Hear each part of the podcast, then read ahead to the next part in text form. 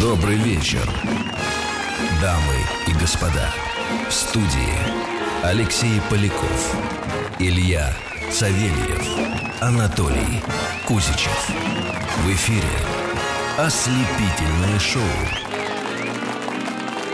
«Профилактика». 18.10 в столице, друзья. Итак, Алексей Маслов, широко анонсированный в студии. На самом деле, Алексей, мы вас заманили вроде как поговорить о Конфуции, да? Я надеялся, по крайней мере, на это, да. Вот. Но тема славе славно шоу «Профилактика», что вот говорим мы гостям по телефону одно, потом спрашиваем совершенно другое. Да нет, не, не тоже другое, я шучу. Конечно, мы хотим поговорить просто не, про, не только о Конфуции, но и даже в большей степени, или в не меньшей степени, о конфуцианстве, о философии или религии, или системе, так сказать, управления, или, не знаю, цементе интеллектуальном нации. И вот я не понимаю, что это такое, за, что это такое конфуцианство. Цемент, интеллектуальный цемент, где все засохло и застыло, да? Э, да. Я знаю Прочно такую, и нерушимо. Я знаю такую страну.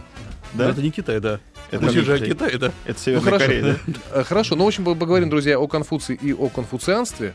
Мне кажется, это, правда, не, не- не менее интересно. А без Конфуция же про конфуцианство невозможно говорить.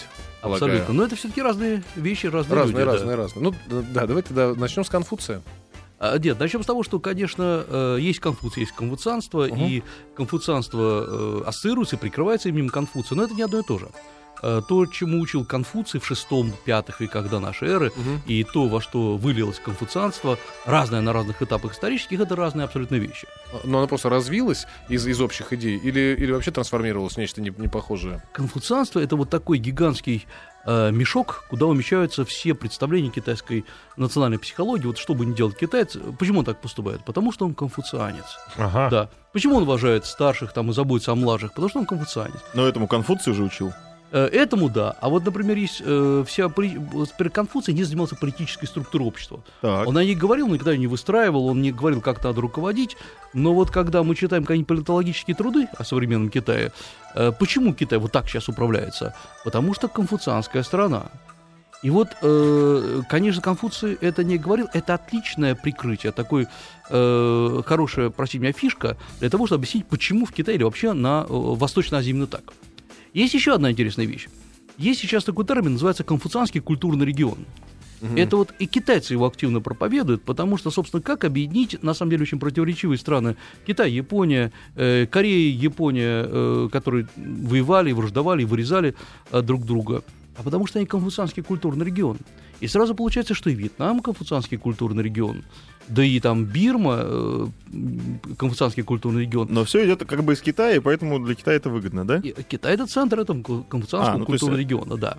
Я И понял. Китай здесь пользуется довольно интересной вещью. Вот если обратить внимание, европейцы о чем говорят? Прекрасные э, сокращения. АТЭС, ШОС, Евразес и другие. Мгм. НАТО. НАТО, да. Э, то есть это такие политические структуры, названы обычно по названиям регионов. Азиатско-Тихоокеанский регион.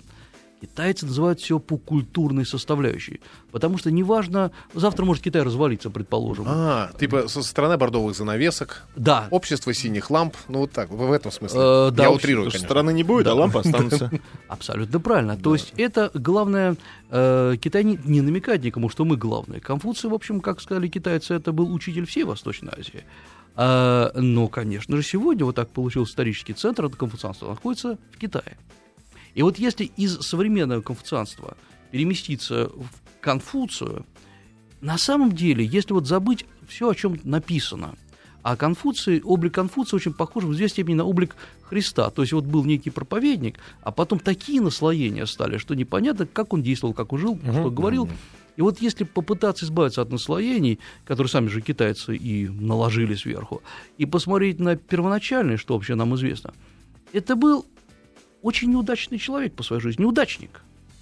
И э, есть даже несколько таких забавных современных китайских романчиков, где рассказывают э, о Конфуции как о таком лузере. Вот потому что он слишком умен, он слишком э, догматичен, он все время о чем-то говорит, все время кого-то обучает. Ведь действительно, если посмотреть, первый э, мальчик рождается в, э, как мы сегодня сказали, неполной семье. Его отец действительно, ему было за 60 лет, посчитается 63 года, у него была первая жена, от которой не родился ни одного сына, это ужасно в Китае. Была вторая жена, от которой рождается очень слабенький э, сын.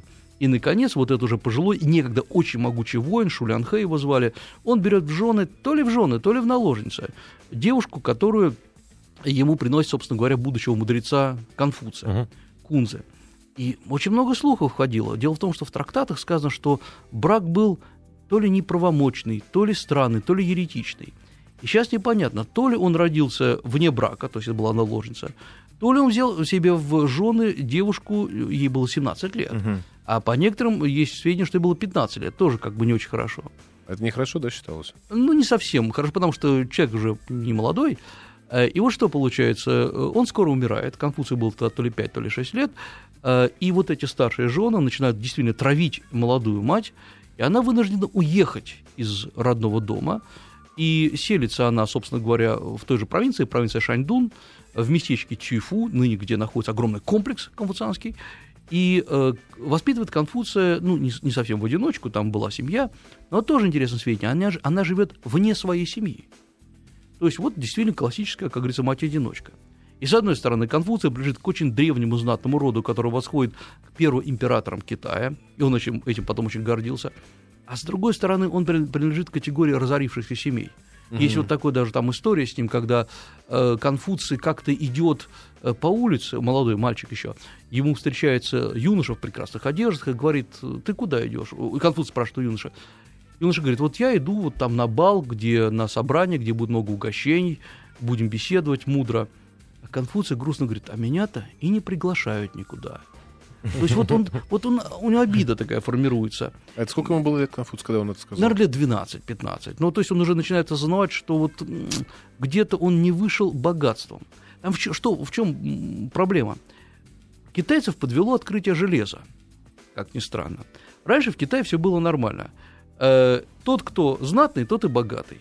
И вдруг открывают, причем все было очень жестко расписано, мясо могли есть только э, знатные аристократы. Не потому, что не богатые, у нее не богатых не было мяса, а потому что не положено и все.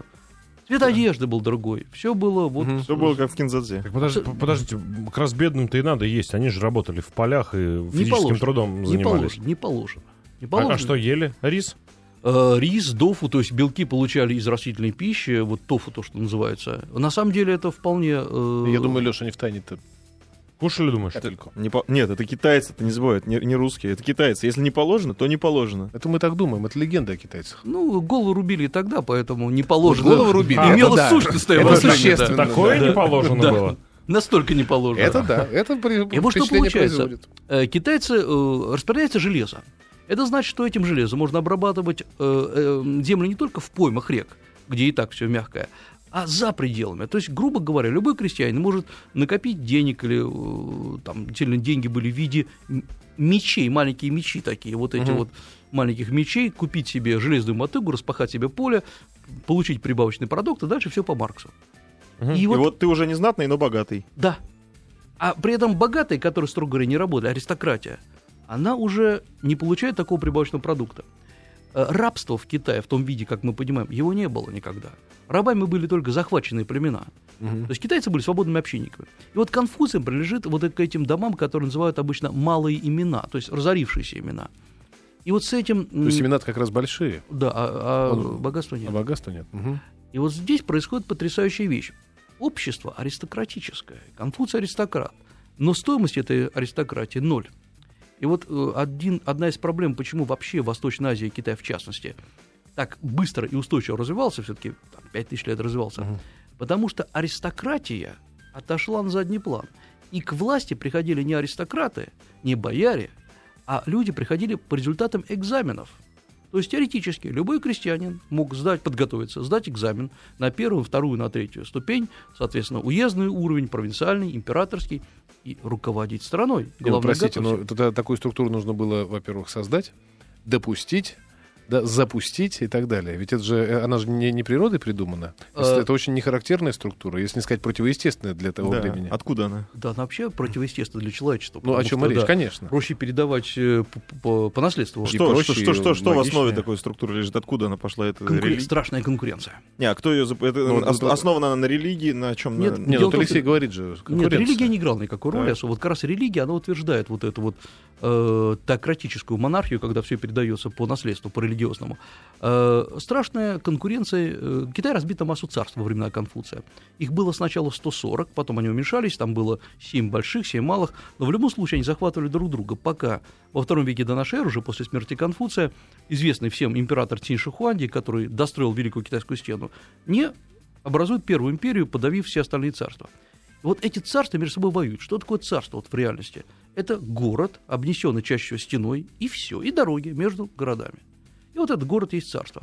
Соответственно, надо было к себе пригласить военачальников мощных, чтобы подавить другие царства, э, инструкторов по боевым искусствам, кто должен тренировать армию, м, руководителей архивов. Архивы очень важно, потому что сохраняют историю Китая. И вот, оказывается, проще сделать отбор, реальный отбор. И уже во времена Конфуция, особенно позже, по деревням ездили люди, которые искали так называемых небесных талантов. Относительно, ну, крестьян с относительно здравым вз- взглядом, глазами, которые что-то понимали, их обучали.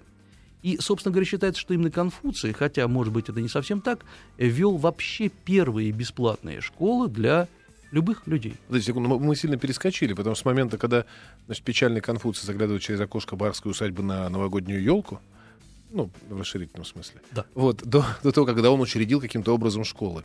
А- Очевидно, между этими двумя событиями было- Произошло было- много да, произошло много чего. Да, как он становился? Например, подождите, вот да. мы, мы же знаем, что, что, что Конфуций был хорошо образован. А вот откуда у, там, у бедного рода, пускай и, и- и громкого имени, была возможность? Как это происходило? Какая была механика получения образования? Э, учителя, которые были прямо в семье жили, Мгм. прид- э, так сказать, при- придворные учителя. Ну, Конфуций вообще великая загадка, чему обучался Конфуций. Вот этот кусок его жизни выморан из трактатов.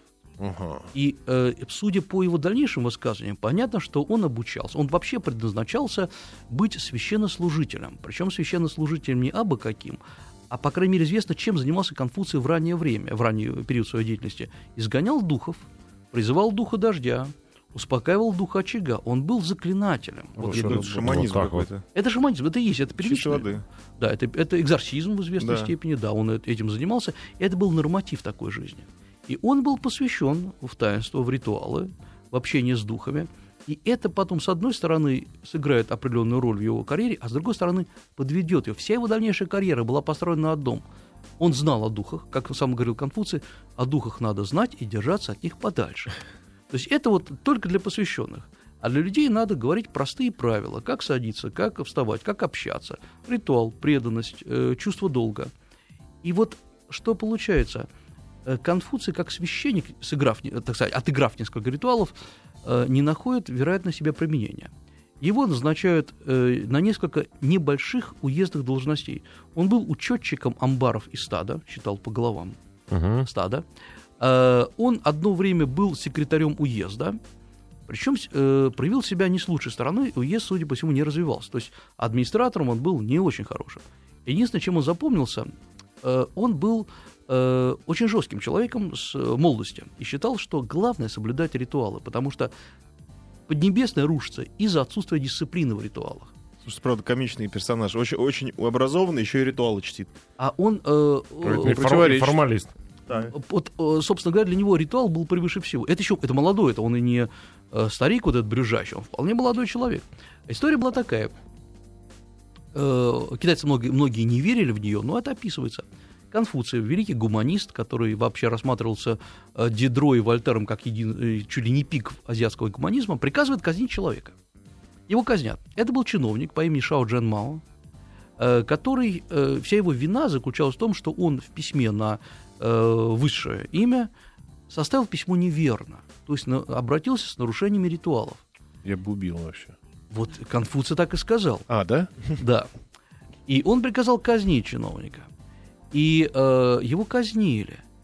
Потому что для- это очень важный момент, чтобы понять, для Конфуция человек только тот, кто соблюдает ритуалы. Ты перестал соблюдать ритуалы, ты перестал быть человеком. Мгм. И тебя можно казнить как собаку какую-то. И второй эпизод. Конфуция, который знал ритуалы, но не был э, высоким, не занимал высокий чин, его приглашают э, провести ритуал встречи правителей двух царств. Вот как бы мы сказали, начальник протокола. Он все очень хорошо обставляет. И в тот момент, когда э, два правителя царства, видать, сидят на креслах и го- говорят, перед ними акробаты выделывают разные представления, чтобы их повеселить. И какой-то акробат, вероятно, делая свой там кульбит или фляг, пересекает э, некую линию, за которую нельзя было э, заходить. Конфуций вскочил и закричал, приказываю казнить акробатов. Э, э, дальне- В дальнейшем историю умалчивает, казнили их или нет. Но э, вот это очень характерно. За черту нельзя заходить. И Вот. на этом держится вся То Поднебесная. есть, друзья, парень был, в общем, гуманист, но разборчивый. Подождите, но Да, э, То есть, не ко всем. там, где, там, где он мог сказать э, казнить, там понятно, он казнил, да, если нарушался ритуал. Но в своем учении, вот в первоначальном, не в том, которое стало, он за нарушение ритуала что обещал людям? Э, он, он ничего не, Не обещал? Конфуций не Секунду, обещал. секунду, секунду. А мы, мы да- давайте вообще тогда о термине договоримся. Вот то самое учение, о котором Илья упомянул. Было ли оно, например, еще при жизни Конфуция каким-то образом а, формализовано, издано, структурировано именно как учение? Или, п- как мне представляется, впоследствии все его, так сказать, замечания, наблюдения и все прочее были собраны в некие труды, вполне себе, да, так сказать, синтетические, получается. Ну, потому что из разных мест, из разных, да? Э, никак во времена Конфуция не был структурирован. Это скорее были такие неписанные правила вот поведения. речь, да. да. Сложившись, он э, ничего, по сути дела, не изобрел, но он, э, ему повезло. Ученики, которые ходили за ним, они записали его наставления, причем самые разные. Как очень мудрые, так и непонятные, строго говоря. Вот они записывали. Слышь, принеси вишни. Ух ты. Ну, да. записали. Ну, там, например, есть такие э, Конфуций входил там, на теле- восходил на повозку только с левой стороны, а не с правой, или наоборот. Точка. Потому что ученики понимали, может быть, в этом кроется глубокий смысл, а может нет. Пускай дальнейшие поколения разбираются, да. запишем. Они очень тщательно, видать, все это записывали. Это, это хорошо, это правильный подход. Это, это правильный подход, потому Если что... бы они рассуждали, это вряд ли важно, это вообще не это- важно. это- ну, их, да. пускай все пишут. Это нормально. Друзья, ученики, чьи бы то ни было, пишите все. Да. На всякий случай. И вот они, ведя такой своеобразный твиттер своего времени, э, они собрали, это потом все было собрано в, под названием, которое стало называться Лунь-Юй, как сегодня переводится, беседы и суждения. Это не то, что Конфуций написал, то, что за, ним, э, за ним записывали. Запис- ага. И потом, а были такие же учителя, скорее всего, но за ними никто не записывал.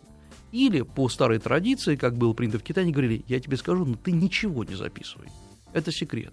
Мгм. А они записывали. И потом э, одна из копий Луньюя была найдена, как вообще гласит предание, при... э, она была замурована в стену дома, глиняная. И потом во время ремонта этого дома она вывалилась. Оказалось, что это есть первичная копия Луньюя, и пошло-поехало. Это основная книга, вот так Да. называемой То есть, возможно, мудрости. и скорее всего, было таких конфуциев по всему Китаю, ну, столько, сколько... Можно только это- предположить. да, это Думаю, можно что предположить. очень много, потому что это было время разрушения архаической традиции. Мгм. Это было время либо полных мистиков, которые действительно беседовали с духами и ничего не, не разрешали за собой записывать, которые принимали разные пилюли бессмертия, использовали м, галлюциногенные вещества. И была э, культура, вот типа Конфуция, которые говорили, все, это вчерашний день. Вот главное сейчас ритуалы, а не беседы с духами. Ага. И ведь что потом с Конфуцием происходит? происходит? Из-за этой своей идеи, что все надо вот э, э, служить государству, а не духам, очень многие мистики от него отвернулись. Основная идея, подождите, это очень важно. Служить государству, а не Да. духом? Вообще вот, Служить государству, стране. вот главная родине. идея – это идея вообще служения. Ага. Э, Служение кому? Государству и правителю. А Можно, вы знаете, мы все равно сейчас на минуту, э, через, минуту прервемся на новости. Это так, чуть в сторону. Вот вы по, по поводу Лун, Луньюя, э, по поводу Дидро и Вольтера, э, они высоко оценили, да, Конфуция, этот труд в частности. Вот я помню, где-то мне подалось, что, что Гегель с большим, с большим скепсисом А Гегель читал вообще- и говорит, что ты- Да Гегель вообще о считал, чем речь что- вообще? Говорит? Кто Ну, это? Гегель, Гегель вообще не видел в Конфуции философа. Ну, о он чем не видел речь, там да. метафизики, ему же надо было поглубже Ему поглубже, о да. духе поговорить. А Конфуций не говорил о духе. Конфуций составил свод правил. Как сидеть, как стоять, кого А почитать. что это такое, кстати, конфуцианство? Вот мы начали с этого, так и не дали определение. Это морально, там, вот- морально-этическая доктрина. Ну вот, да. А Это морально-этическая доктрина. Ага. морально-этическая доктрина поведения, которая не предусматривает, как ни странно, религиозного поклонения. Хотя он в Там есть своя этика, Он не есть. двус- Он- э, э, там прям такая есть конкретная, совершенно продуманная, но, но это не, не религия. Но он есть в пантеоне, вот это, кстати, парад- Он- есть, парадоксально. есть конфуцианские храмы, но Да, конфуцианских храмы. монахов нету. То есть это храмы этики, получается, какие-то такие. Да, Нет, да, ну, да. слушай, у нас есть же храмы искусства, и мы в них ходим, пускай и редко. Это то же самое. Ну, Мы мы там обряд не Прерываем. Давайте на новости Я совершаю всегда. В буфете.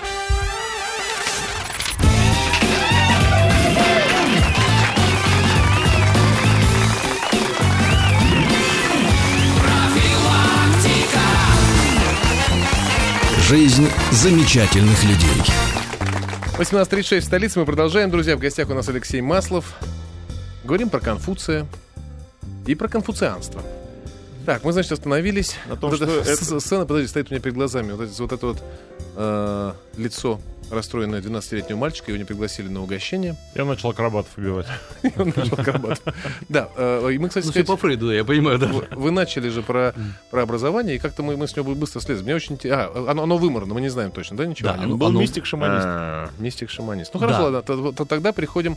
А когда были первые э, вот о нем сообщения исторические, как об э, уже, так сказать, состоявшемся, действующем, активном учителе?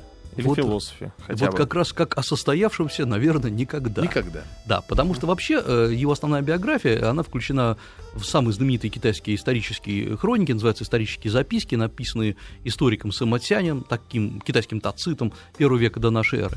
Есть и биография Лао Цзы, э, Конфуция и многих-многих других. А, Поэтому оттуда, собственно, и происходят все остальные сведения. А вот Конфуций был, э, то, что называется, канонизирован, то есть когда он вошел в пантеон, когда ему стали поклоняться, первом веке нашей эры. Первые вторые века нашей эры. Подождите, это через 600 лет почти, через 500 лет после его смерти. Абсолютно правильно. А его... Ой, там уже все переписали уже 30 раз. Много раз. А храмы Конфуция стали строить уже в эпоху Тан, то есть ну, приблизительно к 7 веку нашей эры, 7-8 века нашей эры. А что такое храм Конфуция? Храм Конфуция это, по сути дела, он вышел из э, э, храмов домашним богам, домашним э, вот этим вот духом. Мгм. Э, Сегодня храм Конфуция гигантский храм, он построен по э, фэншую, это несколько э, анфилат зданий, где в конце обычно находится фигура Конфуция, естественно, либо бронзовая, либо деревянная, покрашенная желтой золотистой краской, перед которым э, делают преклонение вместе, возжигают благовония. В чем суть этого преклонения? Конфуций, по сути дела, уже когда стал духом, он перестал быть человеком. Это не тот вот благообразный старик, как обычно э, с- изображается с белой бородой. Э, это некая совокупность, это энергетика. Энергетика учительствования, энергетика благопожелания. Главное, это протектор нации, это защитник нации сегодня. М. Вот этим защитником нации он стал приблизительно 7 века нашей эры. В чем тут проблема? Мало, даже китайцы не любят об этом рассуждать.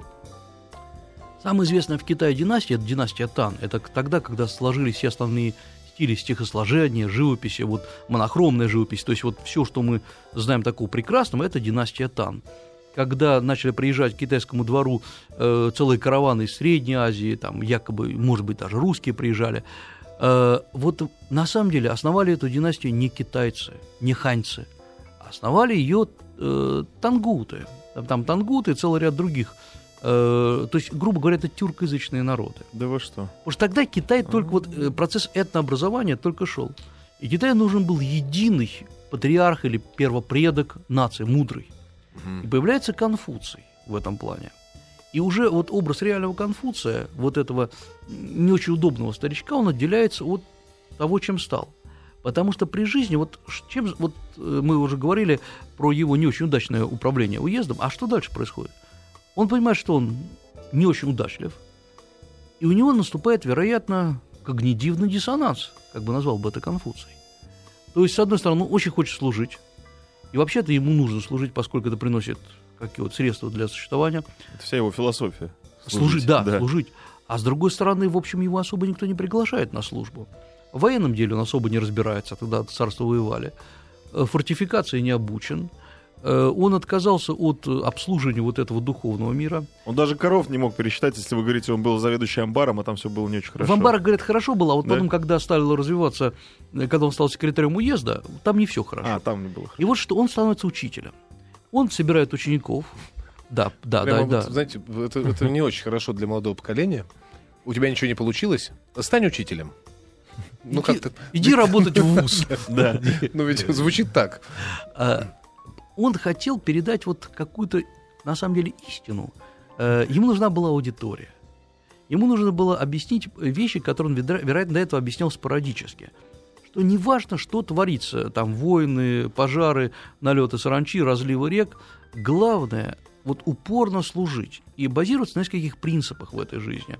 Или базируясь на этих принципах, все пойдет нормально. Во-первых, это, собственно, сам себе идеал преданности или служения. Это идеал заботы о старших. А старших э, от императора до своего отца. Но это было и до него забота о старших. Да, он То есть он просто просто это- озвучил. Он сводит это в систему. Так. Это забота о младших. То есть, когда забота о младших что такое? Это когда император заботится о подданных, а не просто отец там сыну помогает. Мгм. Так. О Э, всех старших, обо всех младших. Абсолютно правильно. Это понятие ритуала. Причем ритуал это не совершение каких-то там вот церемониалов в храме. Это постоянное сохранение связи с потусторонним миром, с небом. Вот понимание того, что все, что ты делаешь, завязываешь пояс, одеваешь одежду, все должно быть по ритуалу. Конфуцию как-то приходит, э, это история из его, э, по крайней мере, из реального трактата, из Лунье, э, приходит э, посланец и говорит, учитель, вас э, правитель призывает к себе. А Конфуций был болен, он не мог прийти. Говорит, а что не позвонил? Ну, я шучу. Да. Э, и не мог идти. Говорит, хорошо, ну что, тогда правитель сам придет э, недалеко. А Конфуций был настолько больше, даже встать не мог, об- нарядиться.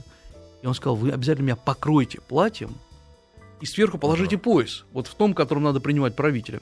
Вот он так, судя по всему, и принимал Понятно. покрытый платьем. Слушай, а смотрите, как удивительно, э, что через э, много лет вот этот вот идеал э, преданности и служения, он нашел свое выражение в, в, в- в последовательных китайской, ну вообще традиции, философии, культуры у японцев в виде, например, самураев. И А. самурайского служения, и самурайской преданности, Абсолютно. несмотря ни на что. Абсолютно точно, потому что произошло там смешение двух концепций, концепции суетности жизни, вот такой проходящности ее, вот это откуда из э, чань или из дзен-буддизма пришло. А с другой стороны, необходимо служение, потому что китайский чань-буддизм, он не содержит в себе этого идеала служения. В Японии, собственно, была такая система, называлась Баку-Фухань, то есть Бакуфу как японская военная элита, на самом деле это как бы правительство там в то время уже было, и Хань как из Китая пришло. И вот эта вот система предусматривала, пока э, ты живешь, ты должен служить. Но придет время, умирай э, без, без затей, грусти, спокойно и да. радостно, да, не грусти. И вот, возвращаясь к Конфуцию, э, еще один идеал, который он проповедовал, это искренность. Вот все, что ты делаешь, все, что ты говоришь, должно быть просто на пике искренности. Ты, э, если э, в этом плане Конфуций, вероятно, судя по, опять-таки, описаниям, он был нетерпимым стариком, ну, и, может быть, еще, или нетерпимым молодым человеком. Вот есть там знаменитые заметки, что Конфуций не, сидел, не садился на циновку, которая лежала не по ритуалу. То ли он ее пинал ногой, там, типа, вот, ну-ка, положите правильно циновку. То ли, э, или, например, он не поклонялся в храме, где э, неправильно были расставлены э, треножники. Вот он обращал внимание на мелочи, из которых, собственно, стоит эта ритуальная жизнь. Если ж- Параноидальный педант. он педант, но он прекрасно понимал, что вот вся Поднебесная, ведь надо понимать, уже тогда в Китае жило много народа. Да.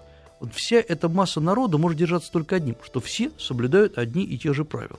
Так что это, в этом был смысл, и не только паранойя. Глубочайший. Глубочайший, да. И более того, э, Конфуция же третье, ну, не третий, там еще один принцип, это вообще принцип учения, обучения. И Конфуций впервые, по сути, ломает одну интересную, один интересный стереотип. В Древнем Китае, как в любом древнем обществе, любое знание, там, читать, писать, э, хорошо говорить, оно было элитным. Мгм. Э, в то время как вся, весь остальной народ должен быть вообще был необучим, необучаем. Как было написано в Дао Дэ Цзине, э, э, хороший правитель наполняет животы подданных и опустошает их головы. И вот тогда Поднебесная в порядке находится.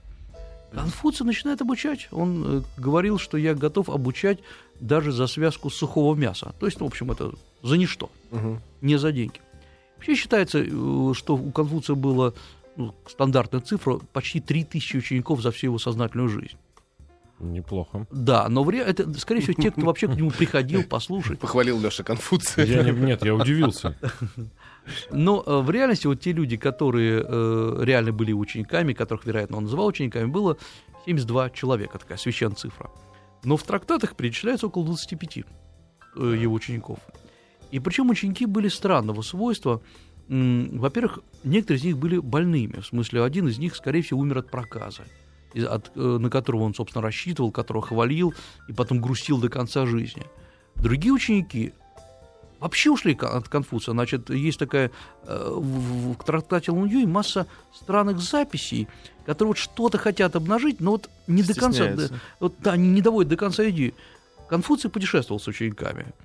И как-то он приехал в царство Чень. Это царство там же находится на территории Шаньдуна.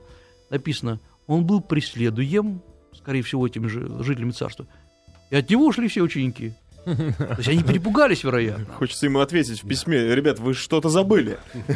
Э, Конфуций болел много раз, и от него тоже уходили ученики. То есть, вероятно, была какая-то ротация.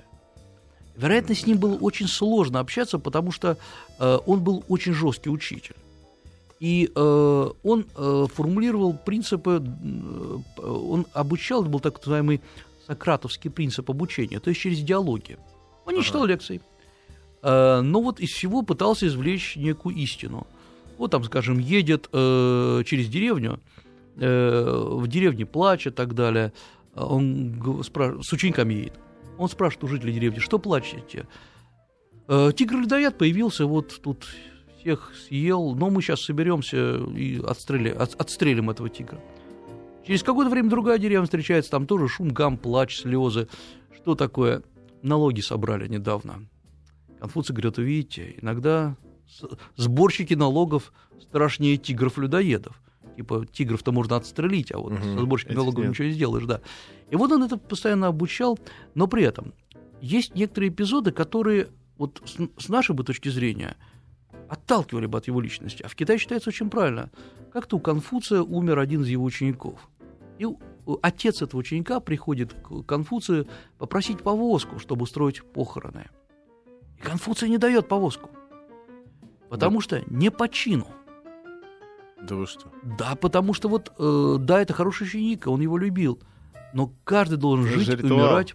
Ритуал. Да, это очень важно. И каждый должен жить своей жизнью, конечно. Конечно. вот- Подождите, а чему он учил? Главный вопрос. Это же ш- что получали ученики, когда заканчивали эту адскую школу? ничего не получали, у них не было диплома. Ну, я понимаю, но я имею в виду, какое знание, какое...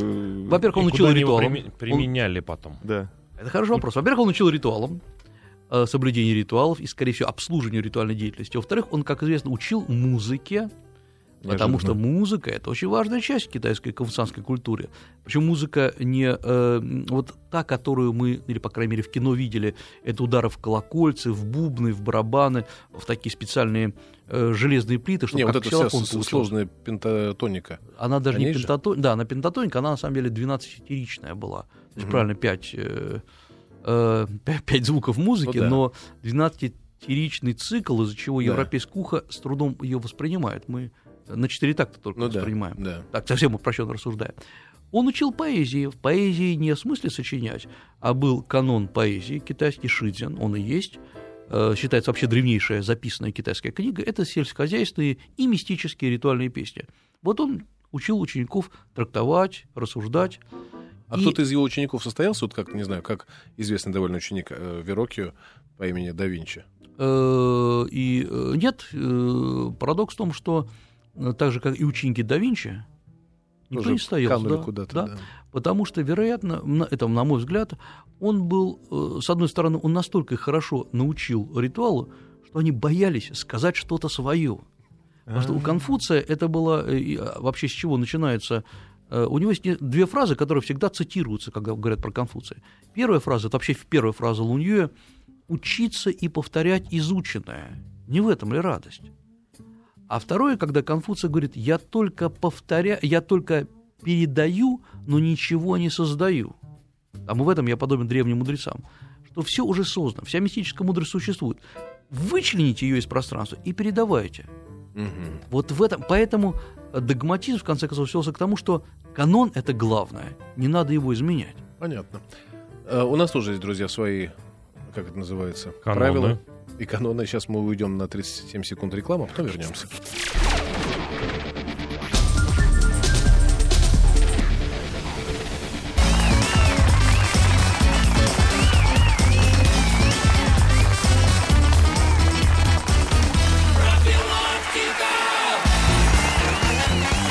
Жизнь замечательных людей.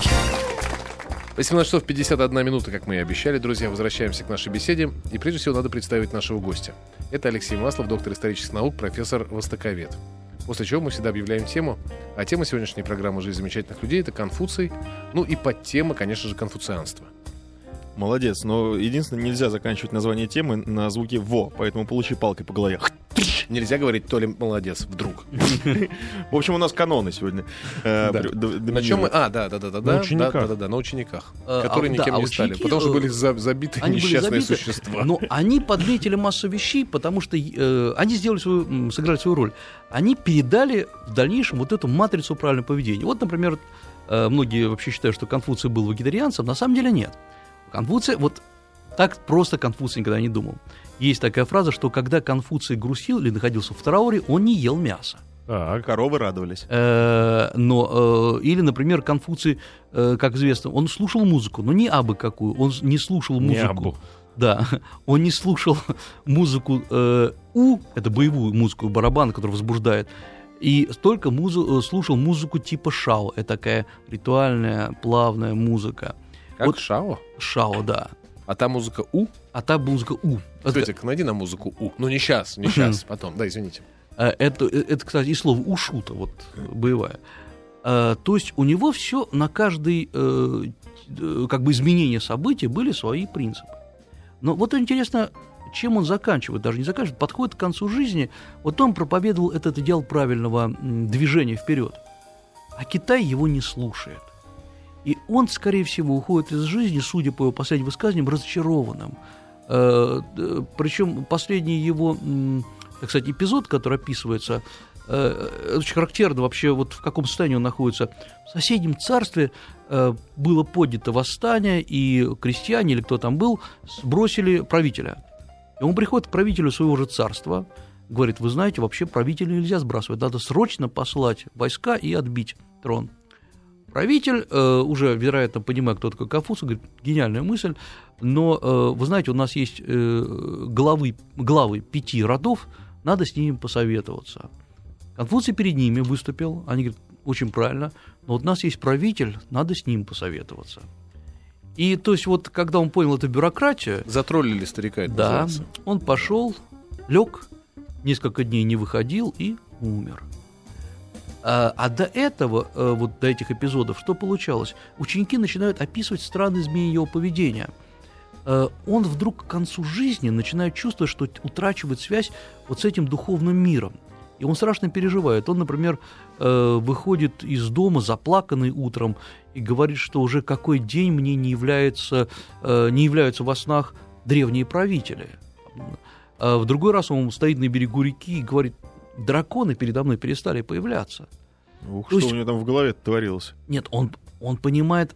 Дело в том, что он шаман, он воспитанный шаман. А, Это э, трансформация сознания, которая фиксируется на всю жизнь. И не обязательно из-за приема каких-то галлюциногенов. ну да. Это просто система воспитания Да, этого система шамана. мышления совершенно Да. особенная, конечно.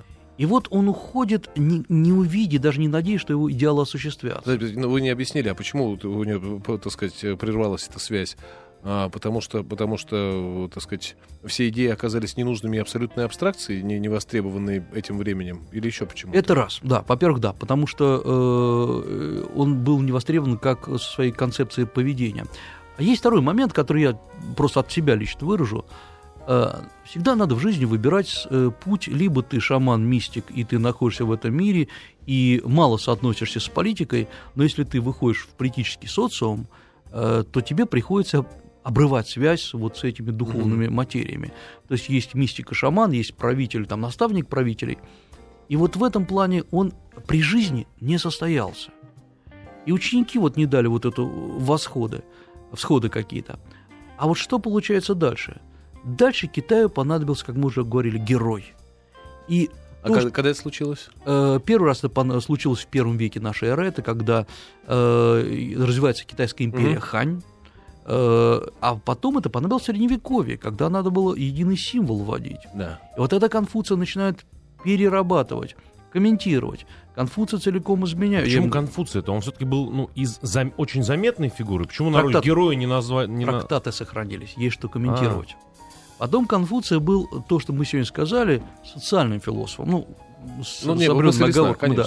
Потому что из Лао Цзы или из других мистиков сложно То выводить есть он говорит не о мистическом строении, а о строении страны, Мгм. государства и человека в ней. в Да. жизни, очень удобно. конечно. Служить, служить, служить. Потом Конфуций очень четко э, соответствовал национальному характеру китайцев. Э, ведь многие же обвиняли Конфуция в том, что он никак, ну, кстати, тоже так же, как Гегель, он никогда в своих трактатах не говорил о духах, о э, д- богослужении, о мистических культах. Это запрятано очень глубоко, хотя он это прекрасно понимал. Вот есть социальная концепция, э, политическая Такая концепция. абсолютно прикладная мудрость. Да. Если и мудрость, то прикла- прикладная. Э, она должна быть абсолютно прагматичной. Ну и да. в этом плане китайцы до сих пор абсолютные прагматики. И до сих пор китайские лидеры, начиная от Дэн Сяопина до современных лидеров, они пользуются словами Конфуция. Вот, например, э, прошлый лидер Худзинта очень активно поддерживал концепцию Сяокан. Никто не мог понять... Вот, китайцы прекрасно понимают, о чем идет речь. Сяокан – это малый достаток, разумная достаточность, о чем говорил Конфуций. То есть даже если у тебя есть возможность много заработать, или много съесть, или много купить, не надо этого делать. Разумно все должно быть. Э, вот разумное ограничение то, что и проповедовал Конфуций. Понятно. А вот современный Китай, интересно сказать, а, э, с тем Китаем, который не принял Конфуция, и Конфуций разочарованный э, умер по этому поводу, как они соотносятся? Современный Китай больше конфуцианский, чем тот, не принявший? Современный Китай значительно больше конфуцианский, чем тот, когда жил да. Конфуций. Потому что для того, чтобы э, идея закрепилась, она должна доказать свою состоятельность. И ведь все, что как развивается Китай, это чисто конфуцианский тип развития. О чем и речь, это можно долго говорить. И люди понимают, что они э, выиграли -то вот эту гонку цивилизации не благодаря там, марксизму, ленизму, или не благодаря социально-политическим идеям непонятным. А вот есть э, некая И, идея даже, и даже не Конфуция. благодаря Конфуцию, а благодаря твердому э, следованию им. Да. Когда, у тебя во главе, когда у тебя есть идея, если ты твердо следуешь, любая идея, твердо будь, все, и все получится. Я думаю, это так. была основная идея Конфуция. Управление государством. Вот еще один ученик его по- появился. Спасибо вам большое, Алексей. Спасибо за беседу. Интереснейшую. было шикарно. Алексей Маслов был с нами. Надеюсь, не последний раз. Спасибо. Спасибо большое.